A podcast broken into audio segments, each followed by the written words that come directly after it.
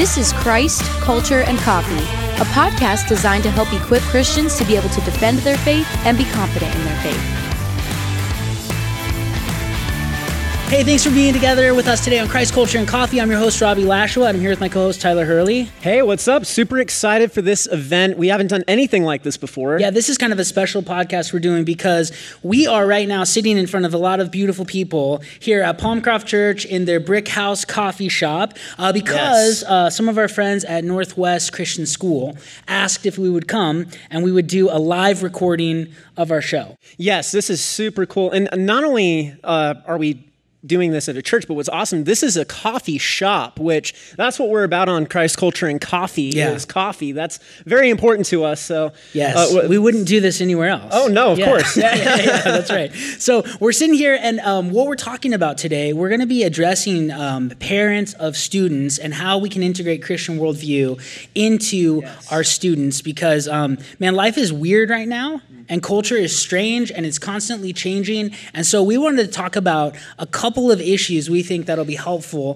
for parents uh, to think through and help integrate into their uh, students' lives. So there is no coffee tip today. Usually we start with a coffee tip, uh, but we're sitting in a coffee shop. And so I, let's say the coffee tip for today is go listen to this in a coffee shop if your state isn't mandating nobody goes right, inside yeah. anywhere. If yeah, you live yeah. in Florida, you're good to go. In Arizona, you can do that. In so, some places, yeah, yeah. Well, well actually. Starbucks opened up. I went there the other day. That's right. It was really odd. I was like, "What am I doing here? I shouldn't be here." But I, I know was. it's strange. It's a foreign world that we're in right It now. is really strange. But that's the coffee tip for today. Go sit in the coffee shop and listen to this show.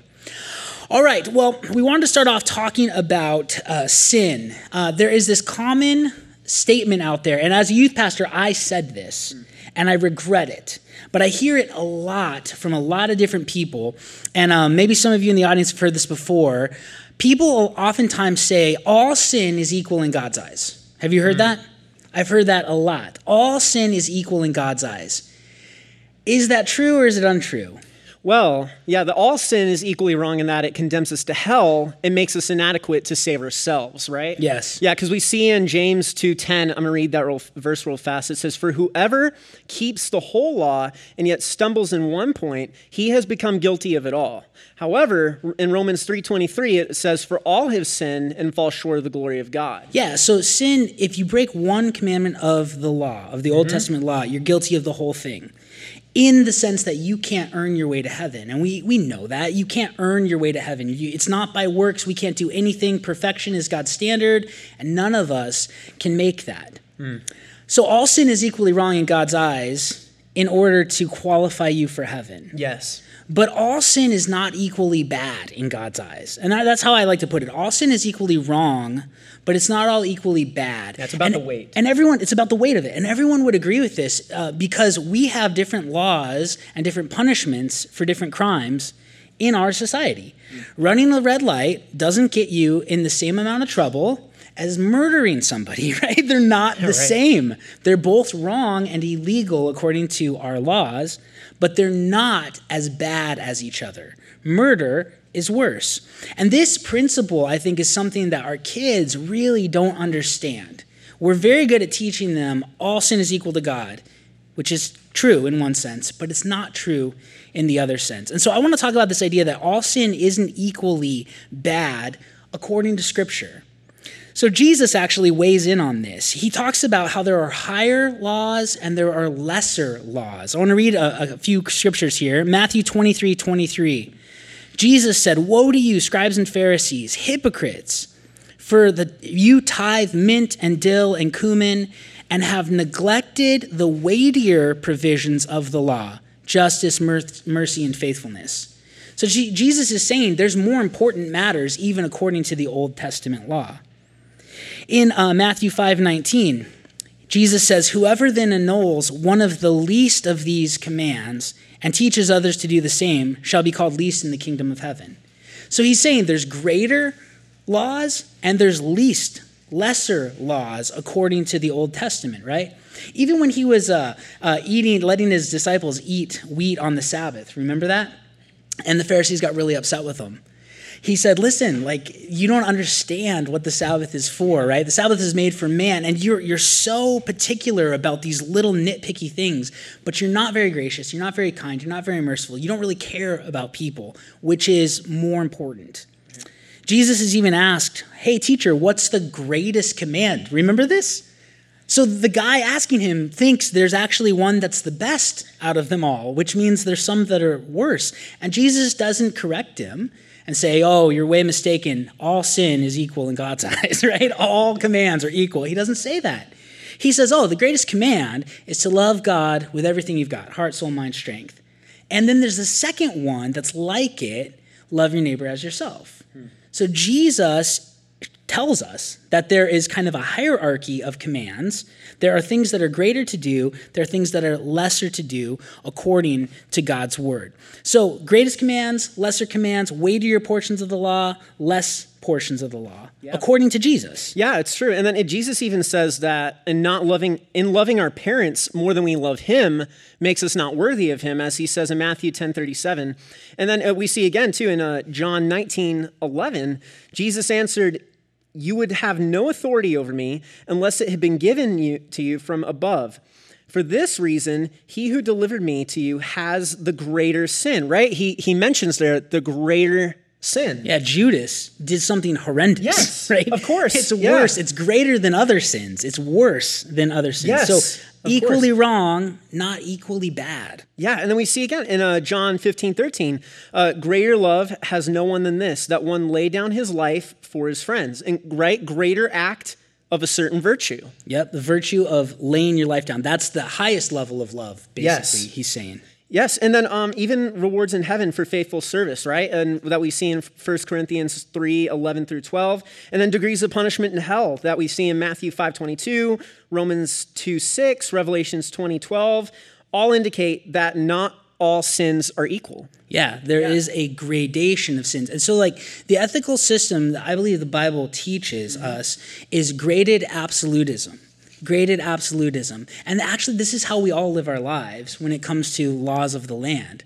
We know they're not all equal. We all intuitively know that rape is worse than stealing a candy bar, right? We all know that. Not in the sense of disqualifying us for heaven, but in the sense of severity of punishment and severity of consequences that come in this life through doing things that are egregious to God. Uh, I think we can also see that this, this graded absolutist uh, ethic is taught by God when there's moral conflicts that are unavoidable.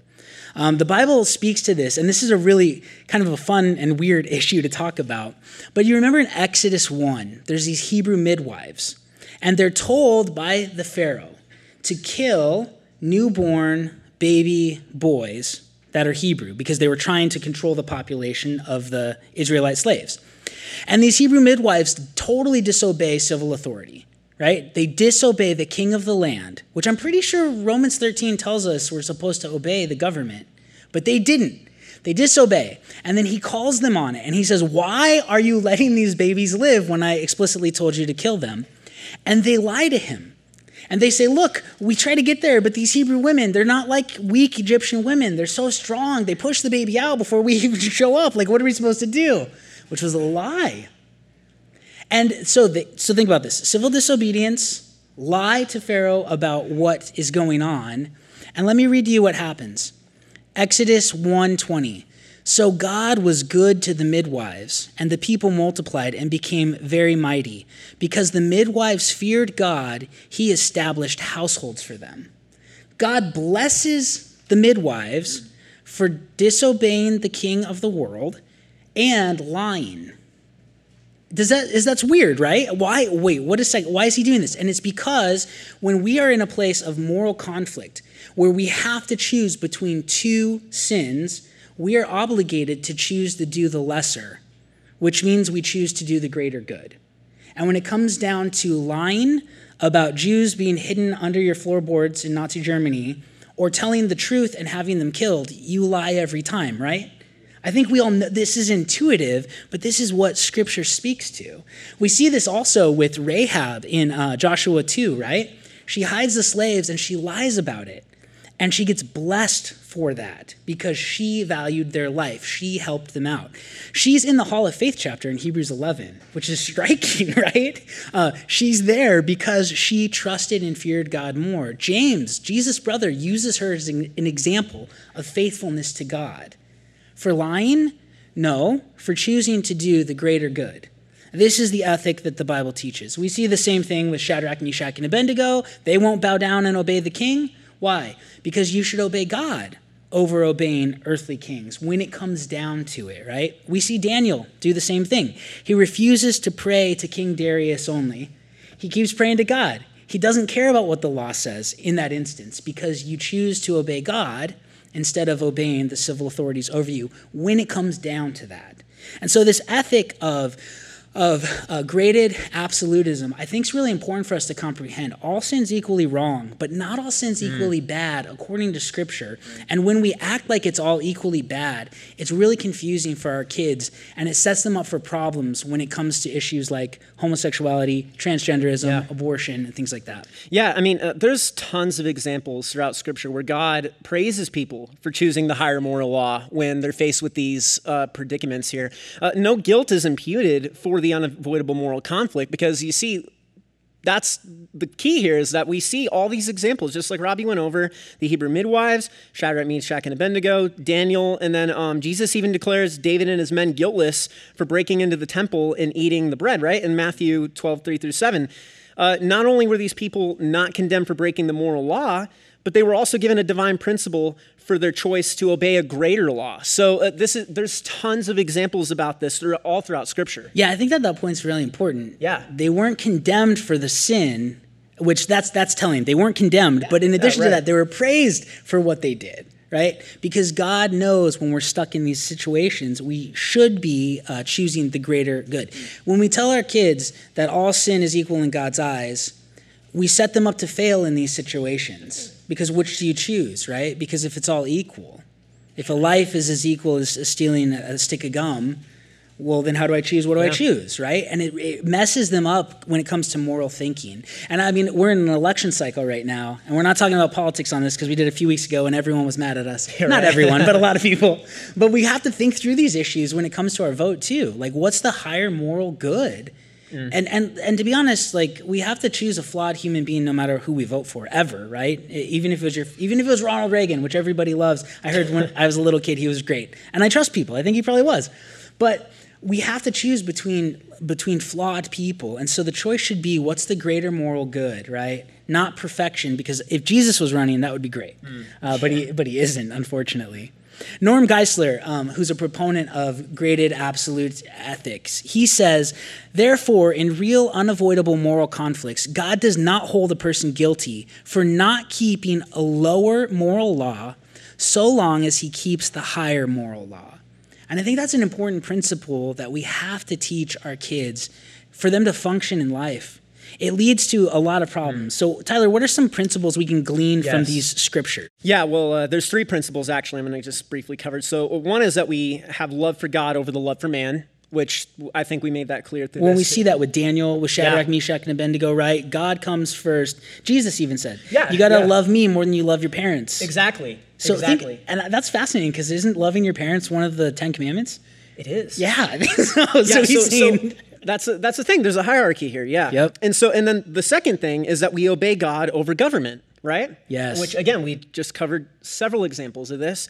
And then mercy over truth. We take mercy over truth. And that exa- one sounds harsh. I know, right? So explain. What, what, does that mean? Yeah, yeah. So uh, just some examples of that, like uh, like lying to the Pharaoh, right? Or uh, um, the men in, of Jericho, Nazis hiding uh, like Jews in your basement, like yep. we talked about, in order to show mercy and save lives, sometimes we should take that over the truth. Yeah. Right? And we're not saying that you lie whenever you yeah, want. Yeah, it's yeah. a big deal. But of when course. you're in a moral conflict. Yes, yes. So when we come into situations like this, because we live in a fallen world. Exactly. Obey God over man, God over government, love God over human beings, and mercy over truth seems to be the biblical man. Yeah, and you see, like, there's no condemnation when people are forced in the situations we see in Scripture. Mm-hmm. God isn't providing condemnation for them in these moral dilemmas because he blesses them. Yeah, he blesses them when exactly. they choose to do the right. Yes. So, another uh, an important concept I think we can glean from these biblical principles are that we can understand that some sins, being more egregious to God, have more severe consequences for us in life. And we all know this because we've all seen this happen, right? Um, this is where uh, a lot of our students are being misled. Uh, if all sin is the same in God's eyes, then there isn't anything worse about murder or abortion or homosexuality or transgenderism than there is about cheating on a math test or stealing gum. If all sin, does that make sense? So, so they have friends that want to be transgender. They have friends that are struggling with homosexuality. And it's like, well, you know what? We all have issues. You know, I occasionally cheat on a math test. You want to have sex with the same sex people. We all, it's all the same. Well, it's all wrong, but it's not all equally bad. And we have to help our kids understand listen, certain sins destroy us faster. Certain sin brings death faster. And if we love people, we should help them obviously avoid all sin and, and walk in the Spirit and abide in Christ in discipleship. But we also should steer them away from the ones that are really going to harm them. Uh, Jesus' brother, James, in James 1 14 through 15, he said, But each person is tempted when he's carried away and enticed by his own lust. Then, when lust has conceived, it gives birth to sin, and when sin is accomplished, it brings forth death. And some sins bring faster death, right? That's why we always say you shouldn't do drugs. Like, it's really bad for your life, right? You shouldn't go around killing people. Like, it's really bad for your life. There's certain things that ruin us and God is so kind and loving, and that's why He warns us about these things. He's not a fun killer, He wants us to live an abundant life. And there are certain sins that lead to death faster than other sins. 1 Corinthians 6:18 Paul talks about this. He says flee sexual immorality. Every other sin that a man commits is outside the body, but the immoral man sins against his own body. Sexual sin in Paul's mind is different. It's a different type of sin than all other types because you're literally sinning against your interior. You're harming your soul in a way that other sins don't. And so, this idea of certain things being badder, right, worse consequentially, worse for your soul, worse for your life, I think is a really important biblical principle that so often. Yeah we get confused. And and the truth of it is I don't want to I don't want to be mean about when we say all sin is equal to God. Because what we're trying to communicate is listen, you've never done anything that God can't forgive. And that's true. And so I don't want to lose that. I just think we need to be good at explaining. However, there are consequences to the sins that we commit, and some of them have more severe uh, consequences yeah. than others. Yeah, and that's where that phrase, right, that we just discussed earlier, is that all sin is the same to God. That's where it has be- kind of become dangerous in culture. It's kind of one of those Christianese terms that you hear people say a lot, right? Uh, but the, the real danger that we see there is that by repeating this over and over, it sets up that preconceived notion that, okay, like all sin is the same even has the same weight. But that's really the key, right? It's the same weight. And we, like we just went through all these examples, some sins are weightier and outweigh others. That's the key. Yeah. And so the idea translates to kids, and I, have heard even pastors and youth pastors say this to where they say, listen, because all sin's the same to God, we don't want to judge anybody. And it's like, okay, like I don't think we should judge anybody. I think God judges people, and I think I should point people to what God's word says and if they feel judged by God's word, I'm okay with that actually. like yeah. I feel judged by God's word every time I read it. I'm a dirtbag. Like I read this and I'm like, man, I do not measure up to this, right? Um, but that's what it translates to. If all if it's all equally the same, we don't want to point out theirs because I've got my issues. I cheat on a math test and, and they're transitioning to become female. It's all the same. Then kids get this idea that we don't judge people, and it, it lends itself to relativistic thinking Mm. It does. It's it's a slippery slope from it's all the same to well, you know, that's just a thing that they believe that's true for them. That's just an issue they struggle with for them.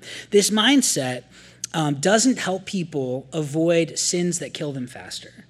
And if we actually love people, we should be warning them about what's harmful to them, right?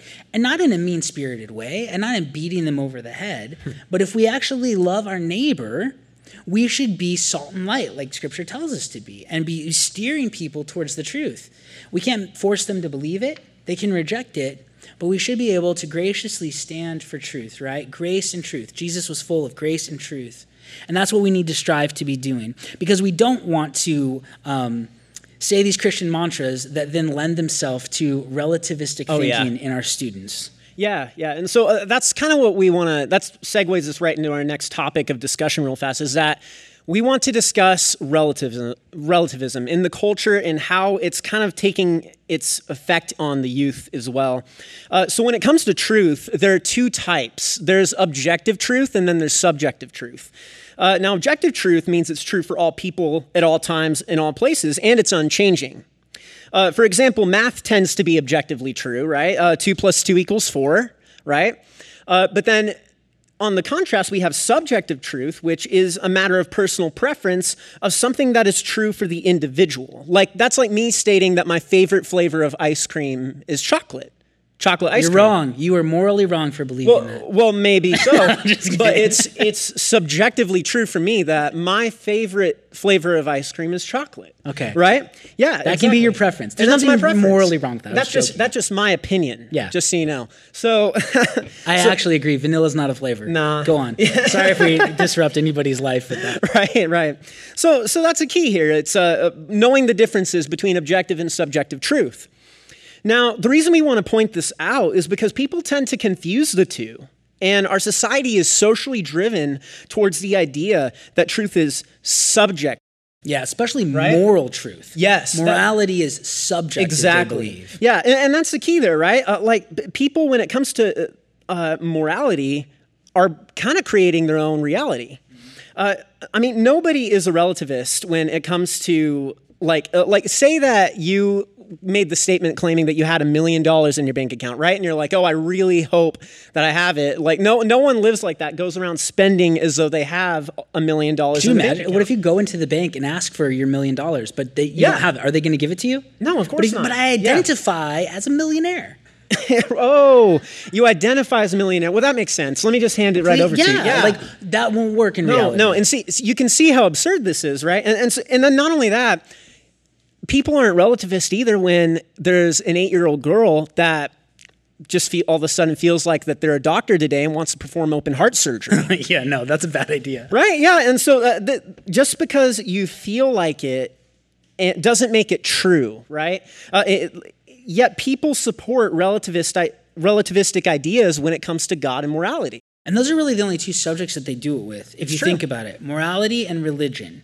You don't do it with science. You don't do it with gasoline in your car. You don't do it with money in your bank account. Right. It's only when it comes down to morals and religion. And the reason our society thinks it's okay for those to just be preferences like ice cream flavor is because they don't believe that we can even know what's true. So nobody can really understand it. Nobody has information about it. Therefore, you can do whatever you want. Hmm. And that's where we're at. Now we've moved from that into a position of everybody can do whatever you want, and you better say it's okay.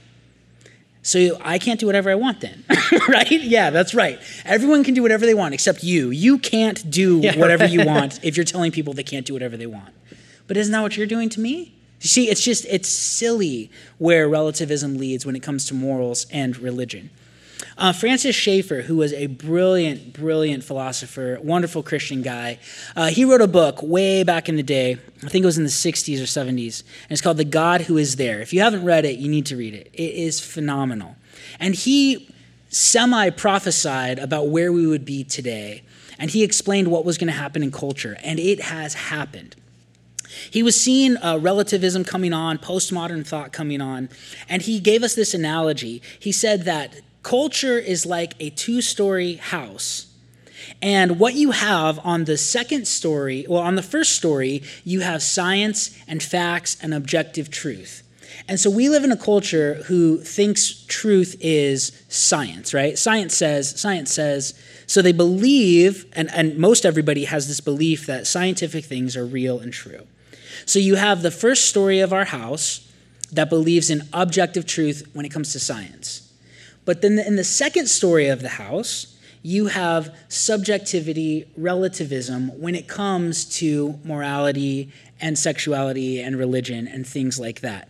And so what we're seeing is we, we have a culture full of people who are living in a dualistic reality where they believe in science and facts for some things, but then for other things, it's, it's relativistic and it's my opinion. And so we see this play out in a lot of ways. If you think about it, when it comes to uh, euthanasia, I know that they're scientifically a human being, but they've lost some abilities. Therefore, subjectively, I don't think they're really a person anymore because they have Alzheimer's. Therefore, we can kill the human being. So, my second story relativism is now trumping my first story fact objective truth. Does that make sense? The same happens with abortion. The same time on transgenderism. I know what my body is scientifically, but my subjective interior person deems that I'm different, therefore that trumps the first story of the house. That's what keeps happening in our culture with uh, hookup culture, even, right? You think about sex performer. Right. I can have sex with somebody using my body, the first story, science, and it will have no effect on who I really yeah. am on the inside.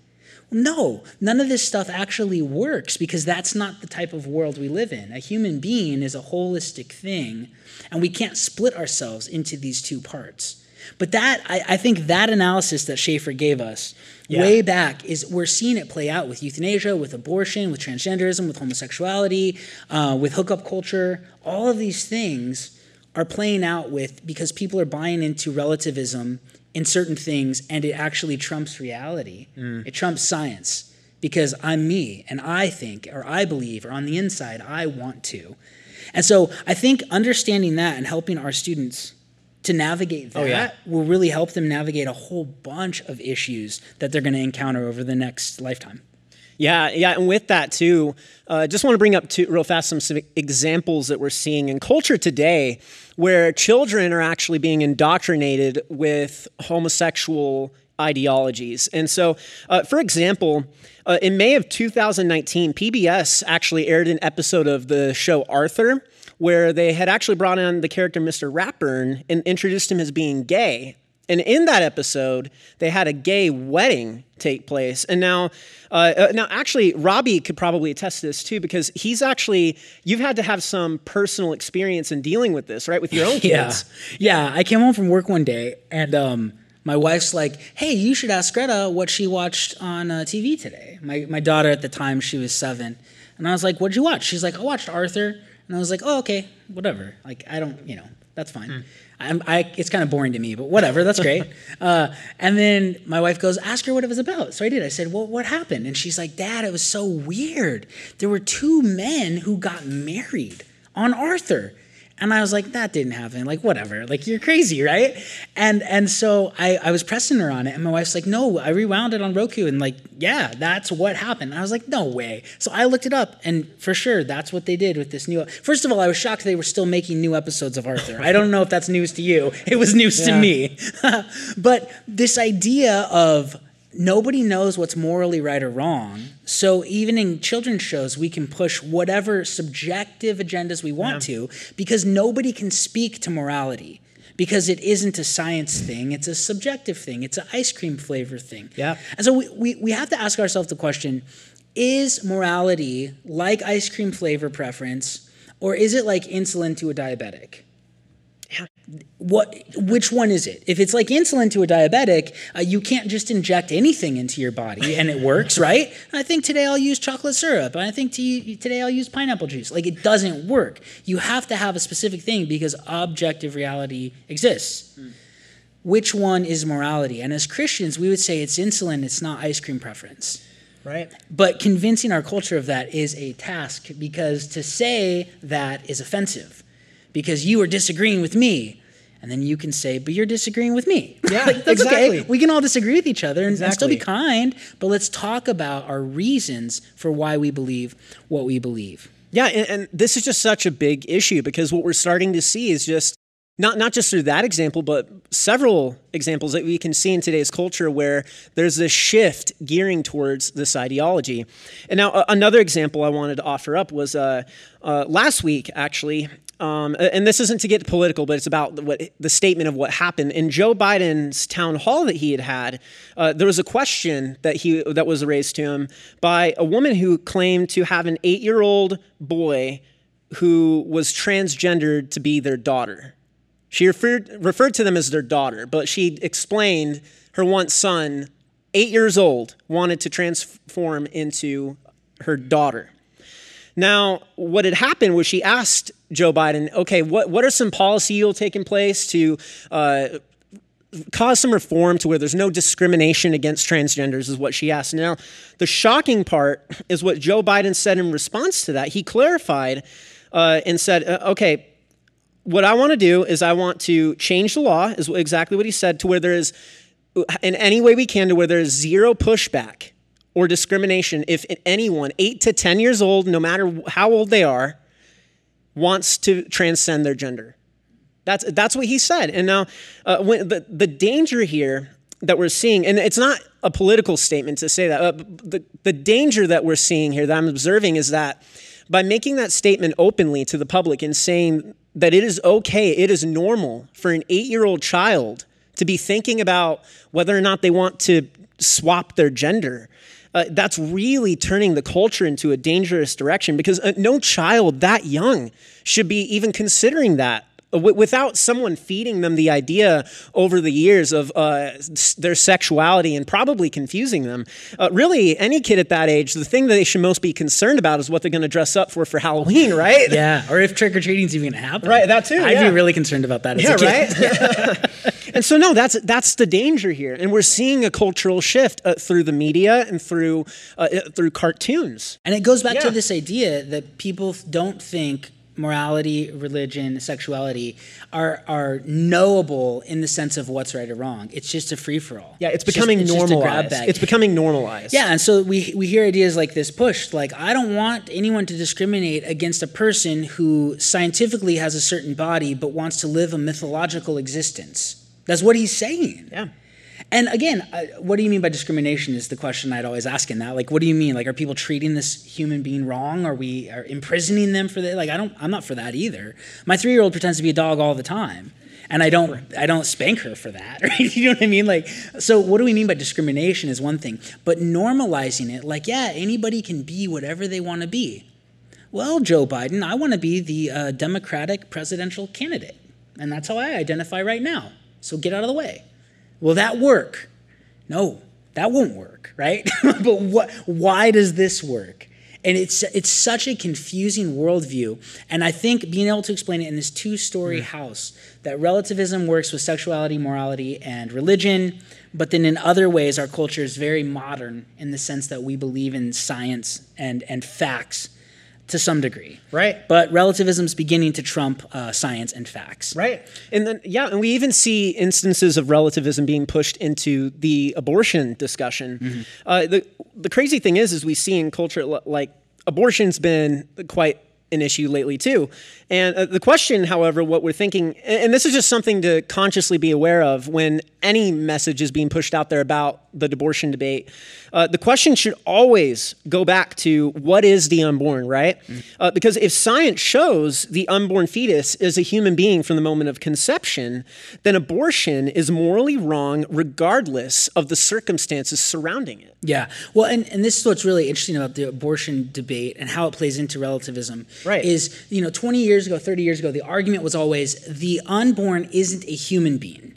They're just a clump of cells. They're just, you know, tissue. They're not a human being. However, technology has advanced and we can see them inside and we know, no, that's a human being. Uh, and if it isn't, what is it? Is it, a, is it a dolphin? Is it a chameleon? Like, what is it? it's, a, it's a human being at a certain stage of development, right? We're all aware of this now. So this argument that they're not a human doesn't work anymore. So now what has happened is the science is settled on what it is. It's a human being, uh, but in our second story relativism, it's not a human person. It's not a human person. Therefore, even though it's a human being, I can kill it. So do you see how relativism in the second story is once again trumping science and fact and objective reality in the first story? That's how it applies in, in the abortion debate. Yeah, yeah. And, and so all you have to do, really, when navigating through these cultural messages is it, it, just a simplistic way of looking at it, right? Uh, this is a tactic that we call trot out the toddler. Now, it's, it's very simple, as I said. Uh, the idea can be applied to any abortion argument, uh, to where, for example, maybe you, you hear, you've heard the argument uh, what about the financial well being of the mother the parents of the child, right? Uh, well, the question should be asked do you believe it would be morally, morally permissible to kill a three year old if the parent was having financial hardship? Right? And, and, you see, that's where you start to take into play. Well, no, like anybody you ask that, of course they'll back off. They'll be like, oh, of course not. I, no, no. The question is why? At what point do you believe that not yeah. just that the unborn is a human being, but that it's a person, right? Yeah, when does that human being become a human person? Yes, yes. And so that's and what does that even mean? I don't even know yeah. what that means, right? Right, right. And so so that's where it boils down to. So every time if you keep pressing on the issue, it comes down to where does it become a person. Now, uh, this idea can be thought through for most arguments when it comes to abortion, uh, which would make it to where most would have it boil down to that core question what is the unborn, right? Because if it is not a living being or slash person, it should be not even it should be morally equivalent to having a tooth removed. Yeah, right? my mom actually a couple years ago she had her yeah. gallbladder out, didn't think twice about it. Right. Yeah. Why? Because you know it's, it's not, not, a human being. It's right? not it's different. Yes, it's yeah. not a human person. Exactly. Yep. And so that that's kind of what we're seeing happen a lot as people come up with these uh, different phrases. Well, so and it's so subjective, right? Because it is because exactly. when does it become a person? Well, it depends on how I feel about it. Is really right. what it comes down to, right? And then we make up these laws saying, well, after the second trimester, after the third yeah, trimester, right. you know, when it's almost uh, completely out of the mother, but it's still partially got a hand in there, just, you go, wait, wait, who?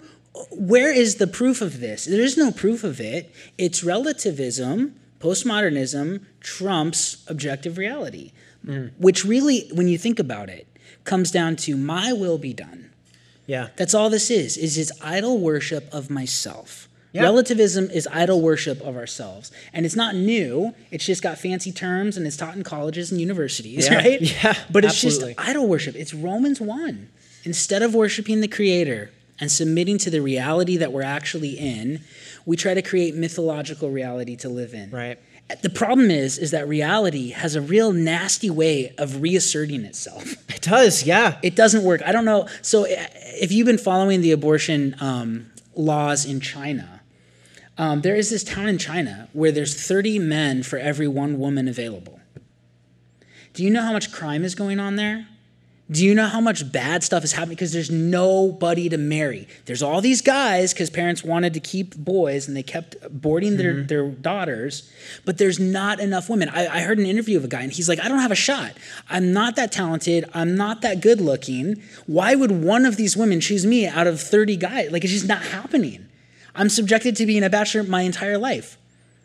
This false idea that we should live in a mythological world where we create what's right and wrong. Hmm. Has led to huge problems in China. And honestly, it's leading to huge problems here yeah. with, you know, the, the 60 million babies our country has aborted since 1973. And so reality reasserts itself because we actually live mm. in hmm. God's world. And it would be better for human beings to submit to what's real than to try to create our own mythological worlds to live in. Right. And then obviously with the scientific facts showing if that's the case that the unborn fetus is a human being person at the moment of conception, then abortion should be one of the most horrendous evils of our generation. Yep. And taking it back to graded absolutism, yes. it seems like God's word teaches that life is really important, right?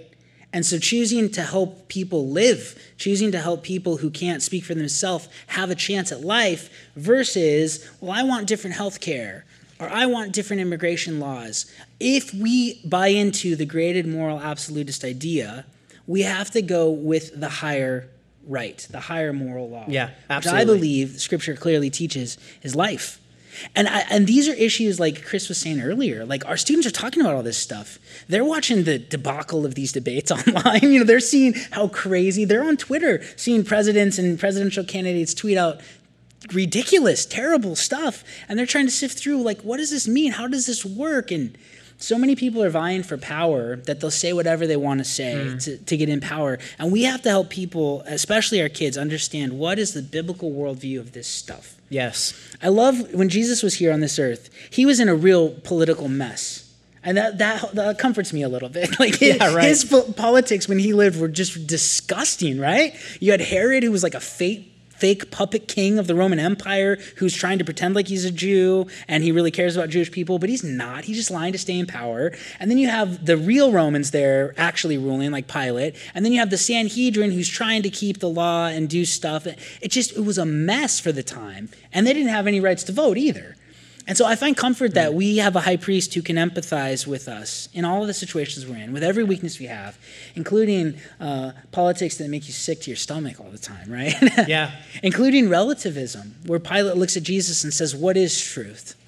Jesus went through these types of things. So we're not on our own, and this isn't anything new. But we have to help our kids navigate it. We have to navigate mm. it ourselves well. So we need to help them understand these biblical concepts, right? All sin is equally wrong to qualify us for heaven, but all sin is not equally bad in the consequences that play out from it. We need to help them understand that because they can really harm their lives. Choices we make in the past enslave us in the future. You, mm. you, you cannot uh, start doing heroin in high school and then just choose one day not to be addicted to it right? Because a choice you made in the past confines your future choices. You can't sleep around in high school and contract AIDS and then not infect other people with AIDS. It just there's consequences to the actions we have, and some sin has more severe consequences. And we have to help our students understand this because yes. they're having friends who say, "Well, you struggle with that. I struggle with this. I don't see what the big deal is." And we need to help steer people towards truth and steer people away from swift deaths if if we love them.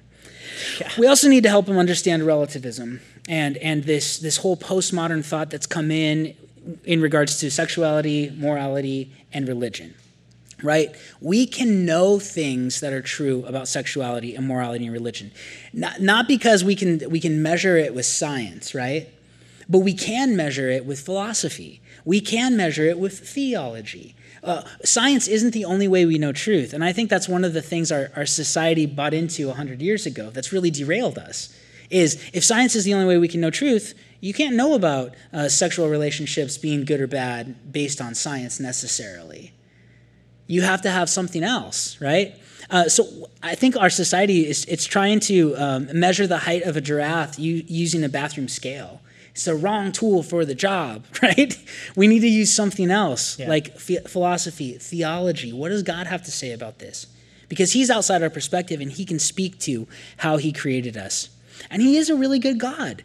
And He doesn't tell us this stuff to make our lives hard and difficult and boring. He tells us this because He knows what the best way for us to operate is, because He created us. He knows our operating manual, right? Like he knows what's best for us. And so he steers us away from anything that's going to ruin us and bring us harm and bring swift death. And I think that as parents and educators and um, youth pastors, pastors, that's what we need to be doing with our students is helping them understand these concepts because the, these kids are living in a different world than I lived in in high school, right? The late 90s is not like it is today. it's not. They live in a different world than you lived in. Just the information that's coming at them, all the opinions that are coming at them. How do we help them sift through this stuff? We got to go to the Word and we got to have clear teaching on the ethics that the Bible teaches and on the worldview that God yeah. created objective moral truth. It's not up for debate. You can either submit to it or you can derail your life because you're pretending that something is real that isn't real. Mm. Yep. Yeah, I, I completely agree. I, it just it really does boil down to sorting out the relativistic ideas that are creeping into society, right? Mm-hmm. We got we have to be on guard and alert about this because these messages are coming up very quickly in today's culture and they're very subtle. Yep, and like Chris yeah. said, it's the elementary school kids that are talking about this. It's yeah. not the high schoolers that are struggling. It's not those '80s, those John Hughes '80s movies where it's the high schoolers struggling with this stuff. Yeah. It's like it's like five year olds struggling with this stuff now. It's crazy times we're living in, but it's not new. Right. It's just new to us. And this culture's been like, if you read First Corinthians, man, they were ridiculous. They were terrible. that was a really bad time. Uh, we can do it. Because we have the Lord and He can help us, but we have to stand strong on His word and teach our kids. If you're interested in studying these subjects a little more, there's three books I really would highly recommend. One is called Christian Ethics Options and Issues by Norman Geisler. Fantastic. Another one's called Love Thy Body by Nancy Pearcey. She talks about that Francis Schaeffer model and then she applies it to all these issues uh, in our culture. And then another one is True for You but Not True for Me by Paul Copan, where he talks about relativism Yes. and how to diffuse it. And so I would highly suggest you reading those books and helping your students understand those books as well. So we're going to open it up for a time of Q&A right now. I think George has got a mic. Yeah. And he's going to run around and, uh, or Chris has the mic. Oh, it's over there. So if there's any questions pertaining to this or anything else, um, and, and we can answer it, we'll, we would love to talk and, and just hear your thoughts on it, answer any questions that you have. So if you've got a question, raise your hand, and George is the man, and he's going to bring the mic around. All the way on the other side of the room, man. You're going to get your exercise. You're burning off that Chick fil A. Yeah.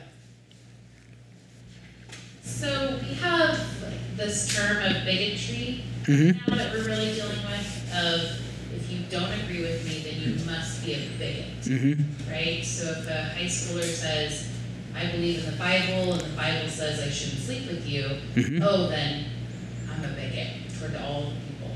Sure. right? So how do we kind of deal with this response that people are giving to kids when they do say, "I'm standing on the Bible"? Mm-hmm. What are some good approaches for kids when they come up against that?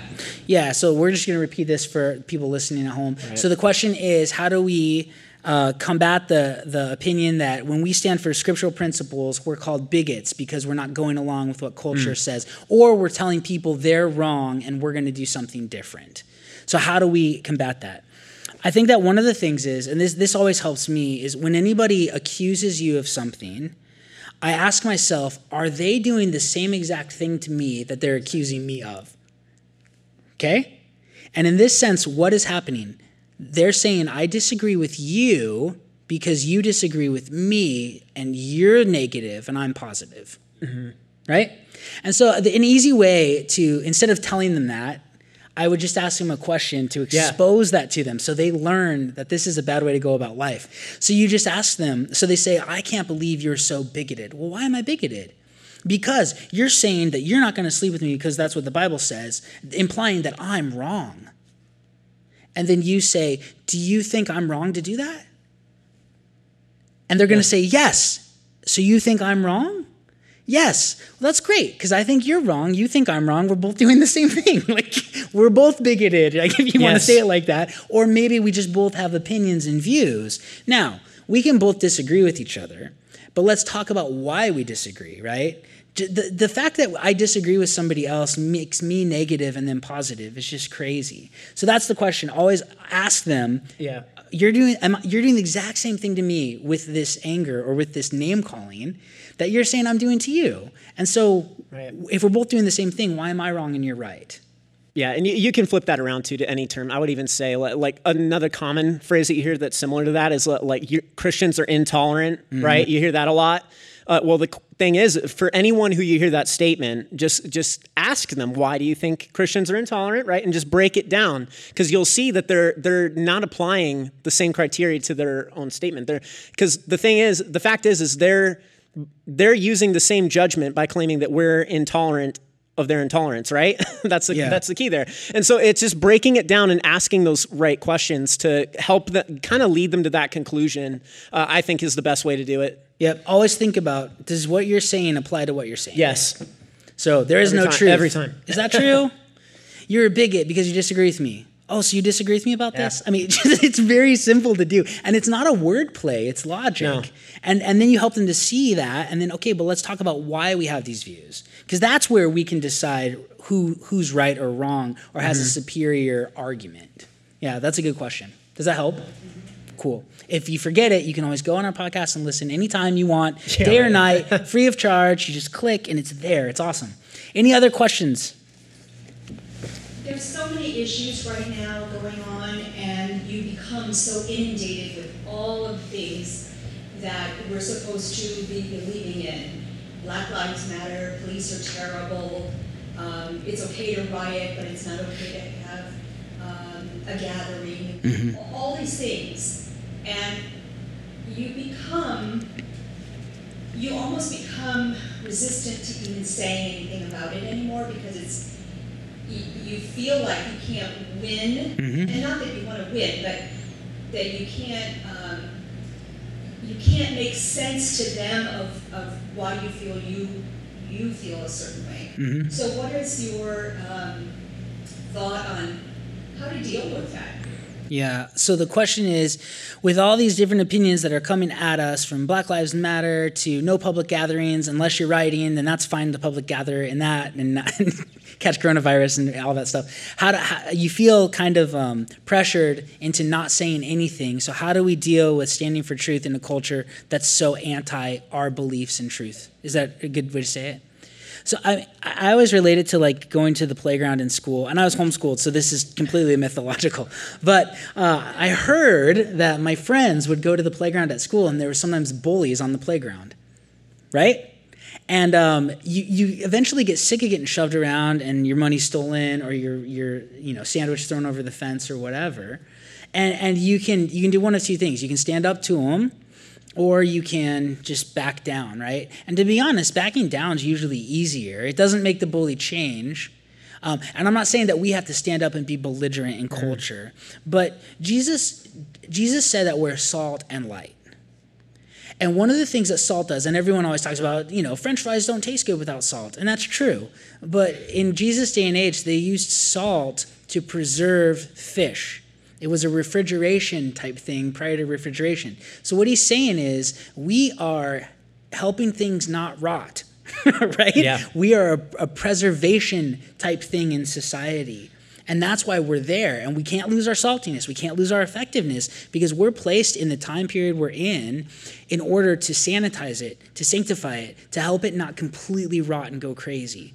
And so, if that's the call that we have on our lives, then we should continue t- to fight. The other thing is, I love what scripture says it says, don't grow weary in doing good. And I feel that all the time. I'm tired of it, man. Lord, I am tired of trying to explain this to people. Like, I'm tired of standing for truth. I'm tired of all the emails I get from people saying how horrendous our podcast is. And, you know, I, like, and you hear more of that than you hear, hey, it's really helping. You know, I, I'm just tired. And so I always think of that verse don't grow weary in doing good. Now, I have to make sure my heart's right, and I have to make sure my motives are right, and I have to make sure mm. that I'm doing good. But we shouldn't grow weary if we're doing what God wants, even when it feels like nobody else is. And then I also think about Elijah when he felt like that. Nobody else is doing it. I'm the only guy, right? And God's like, well, actually, there's like 7,000 other people, but that's fine. Like, I know how you feel, right? There's other people that are in it with us. And that's where Christian community is important. And that that's why this coronavirus thing, I think, has just been really horrendous for all of us is because we haven't been living in community like we normally do.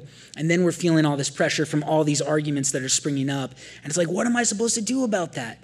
Well you're supposed to play your part. You're supposed to depend on each other and you're supposed to not grow weary in doing good um, so that, that's my answer to that you got anything to add Yeah, I mean, uh, well, I, I think that was very well spoken. thank you Uh, i yeah, love that I'm you same- think i'm well spoken I know, right? yeah, good. Yeah, you. it's good. We, we, we- we're on the same page i'll about buy you a of coffee sometime about that Thank you. I appreciate that. Yeah, I, I would, I would kind of uh, just to echo what he's saying. I, like, I really think it does come down to uh, that example of preservation versus like, like.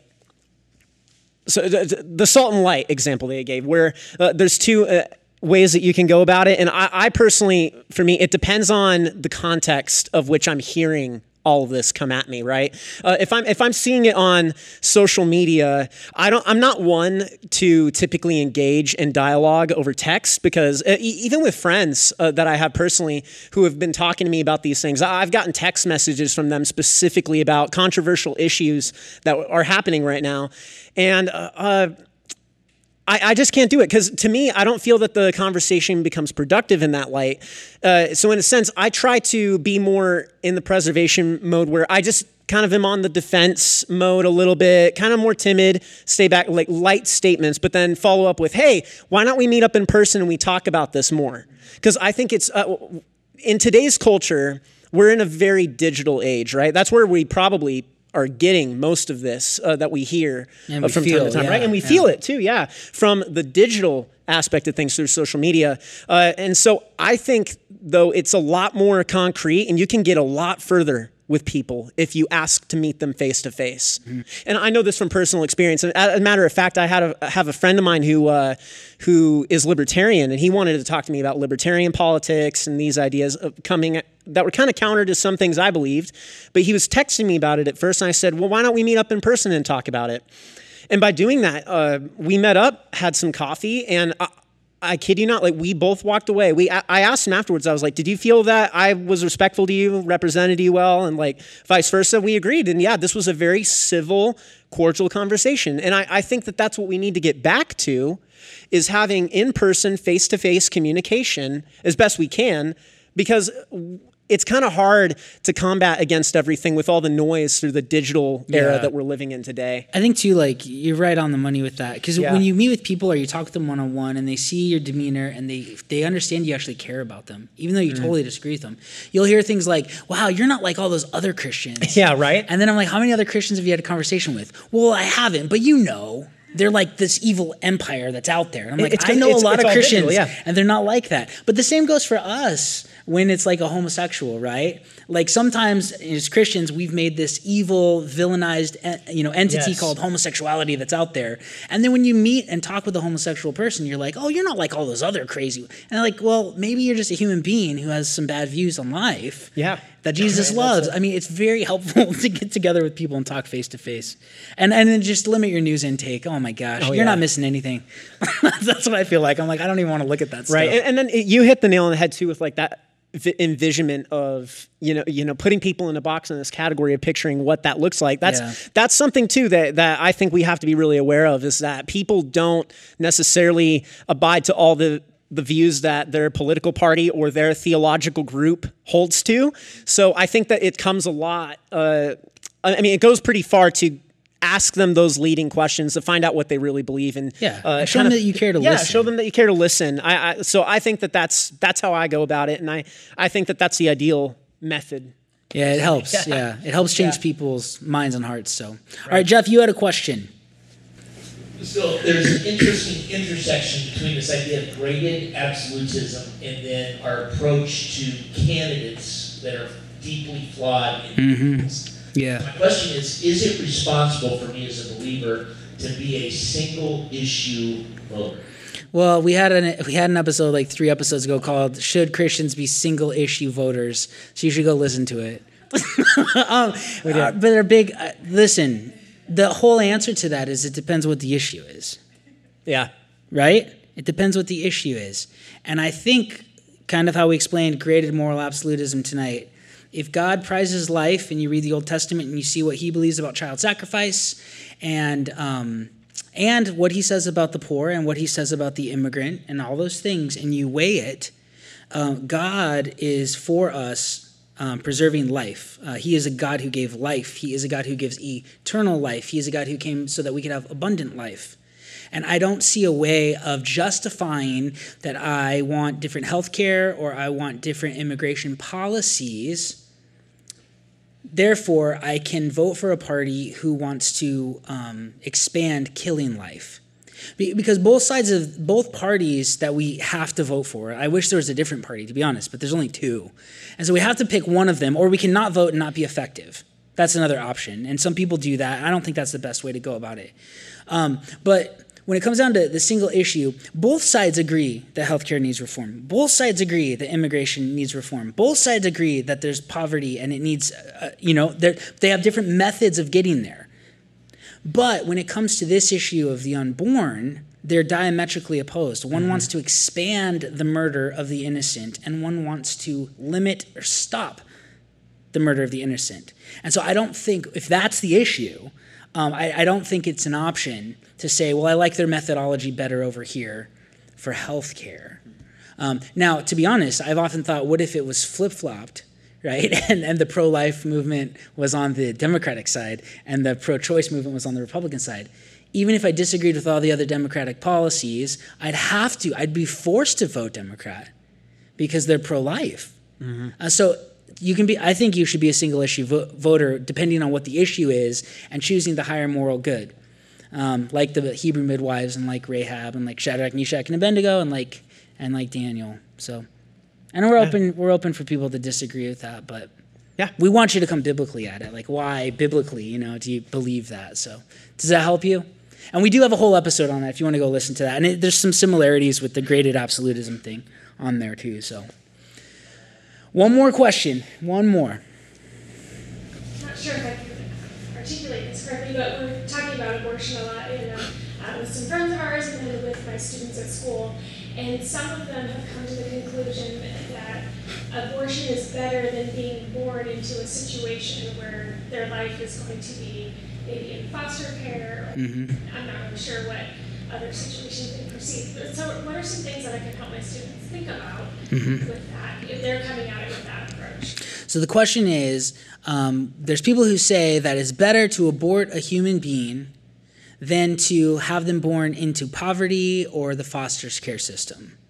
So I would again say trotting out the toddler. Yeah. Do you want to explain that again? 'Cause it's such a good move. Yeah, yeah. I would say uh, always just lead with the question with that when someone's asking like with anything when it comes to abortion. Would, would how would you feel about it if it was a three-year-old that we're talking about here, right? Who's in the foster care system? who's in the foster care thank you yeah who's in the foster care system and who is going through a poor lifestyle and they're moving around from household to household you know what maybe we should just kill all foster kids because the quality of life isn't good in most of the in most cases that people argue It's not ideal, I don't right? think it's, all not cases ideal to grow yeah. up in the foster care systems. Let's just let's just shoot them all. And, and of course you say that to anybody and it sounds absurd like you like you you take it as like a sarcastic joke that we're making here because it is a joke It is absurd. It is absurd. it is absurd. Yes, yeah. exactly. And, and that's how we need to be looking at it because really it's not about uh, the situation. Uh, that that's the thing you, you'll tend to find in the abortion in the abortion debate is that what tends to happen is emotion gets involved in the, these discussions and they they bring up questions like like the one you you mentioned and then also uh, the instance of if the mother was raped Or incest or incest whatever, yeah yeah and these are all first off it's absolutely horrendous Horrendous, not ideal, not what anybody would want. yeah, for of sure. course. Of course. Eh, eh, But then you have to go back to the core idea, uh, the core philosophy. What is the unborn? If it's a human person, we can't kill it for any of these reasons. If it's not Yeah. a human person, why do you try to justify killing it? If it's like a gallbladder, why do we even care?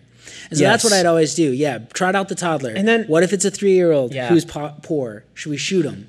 No, that's murder. Well, Right. why is this not murder? And then you get to talk about the important question: Is the unborn a human person or mm-hmm. not? And that's what the whole debate's over. So Yeah. a lot of times it gets sidetracked with people talk about uh, freedom of choice. Well, we're not talking about choice. I'm talking about is this a human being? Because I don't think any of us have the freedom to shoot an innocent human being. Yes. I, I don't care where their location is. I don't care what level of development they're at, right? Because they're a three year old that hasn't gone through puberty, can I shoot them? No, that doesn't logically follow Right. because they're environmentally in, in, in a different location. Well, if I go to California, am I not a human? Maybe not, actually. I don't know. I think California's kind of weird right now. Uh, but these are the things you have to look at. And so you always want to get them back to the main question what is the unborn? Right. And trotting out the toddler in every situation. Well, if a kid's two years old and they're a product of rape, can we shoot them? If they're in poverty, can we shoot them? If their mom wants to go back to school, can we? Then- no. Yeah. So what's the difference? Yeah, and, and then you want also want to be keeping in mind that in, in majority of those type of discussions where people are bringing up um, like like the economic side or or if the mother was raped or through incest, uh, the, the fact is. Uh, Rape and incest related abortions uh, account for less than 1% statistically, less than 1% of all abortions. And so, usually, when it starts going down that road, people are just trying to make an excuse to open up for all abortions. So that's where too. Once you start to really boil it down, you find out the real issue isn't the the, the economic status or the scenario of the mother. Really, what they're trying to do is they're trying to to push you a little further. They're trying to draw the line further back to excuse all the other abortions, Yeah. right? So that's where if they bring up conversations like that, let's say, yeah, you know what? Uh, what if in that case too that for foster babies who that would end up in the foster care system or through ones that are uh, born through rape, uh, children who are conceived in rape. If we agreed that we could le- make it legal, and which it already is, but if we kept it for just that those people, that people group, would you be okay with us outlawing and making illegal the rest of abortions? Yeah. Because the majority of abortions aren't done for financial decisions. They're, they're not. uh, from what women tell doctors. They're Yeah. not. They're mostly done for inconvenient. I already have too many kids. I'm past childbearing. It's, And it's not for economic. And the numbers are insane right there too. Like, like you can see, like it's clearly the majority of abortions are done for convenience. Yep. And Yep. so that's that's what you have to keep in mind when you're in the middle of these discussions. And I think it's important to to be teaching students about this because this is something too, like we were talking about earlier in the digital age we're in right now. That this is just these ideas are being subtly integrated into culture as Yeah. normal. And, that this it's is and it's okay. like, you're taking away my freedom. No, none of us are free to kill people. Yeah. like I'm pretty sure about that one. You know, none of us are morally okay to do it according to God, and none of us legally actually should be able to do it. Yeah. So yeah, you trot out the toddler to show them how absurd it is to kill an unborn person for those reasons by applying it to a two or three year old, and then you ask, what's the difference? Why don't you think they're human? And then, I mean, I like going further and saying, you know, it was crazy because a couple hundred years ago, our country said that uh, black people weren't human persons and we could do whatever we wanted to them. And, you know, in Nazi Germany, they dehumanized the Jews to do whatever they wanted to them. And so I want, I like pointing that out. It's like whenever we dehumanize any portion of the human race because they're small or because they don't have the mental capacities the rest of us do, uh, we are on a slippery slope to genocide and Holocaust, and, and that's where we find ourselves with the unborn. Yeah. Um, it's the biggest genocide of all time, and we're living amongst it. You know, so we need to stand up for that and, and help with that. Does that help? We have a lot of episodes on abortion that go through Yeah. different tactics, the sled test, and and uh, the the trot out the toddler stuff, and then the science behind it, and why we can prove scientifically and philosoph- philosophically that they're human beings and human persons. So if you want more stuff, we have a ton of uh, episodes on that. So. Well, hey, thank you guys so much for coming tonight. Thank you for being with us together today on Christ, Culture, and Coffee, and we will catch you guys next week. Thanks for listening to Christ, Culture, and Coffee. If you liked this episode, please rate, review, and subscribe to help us reach more people.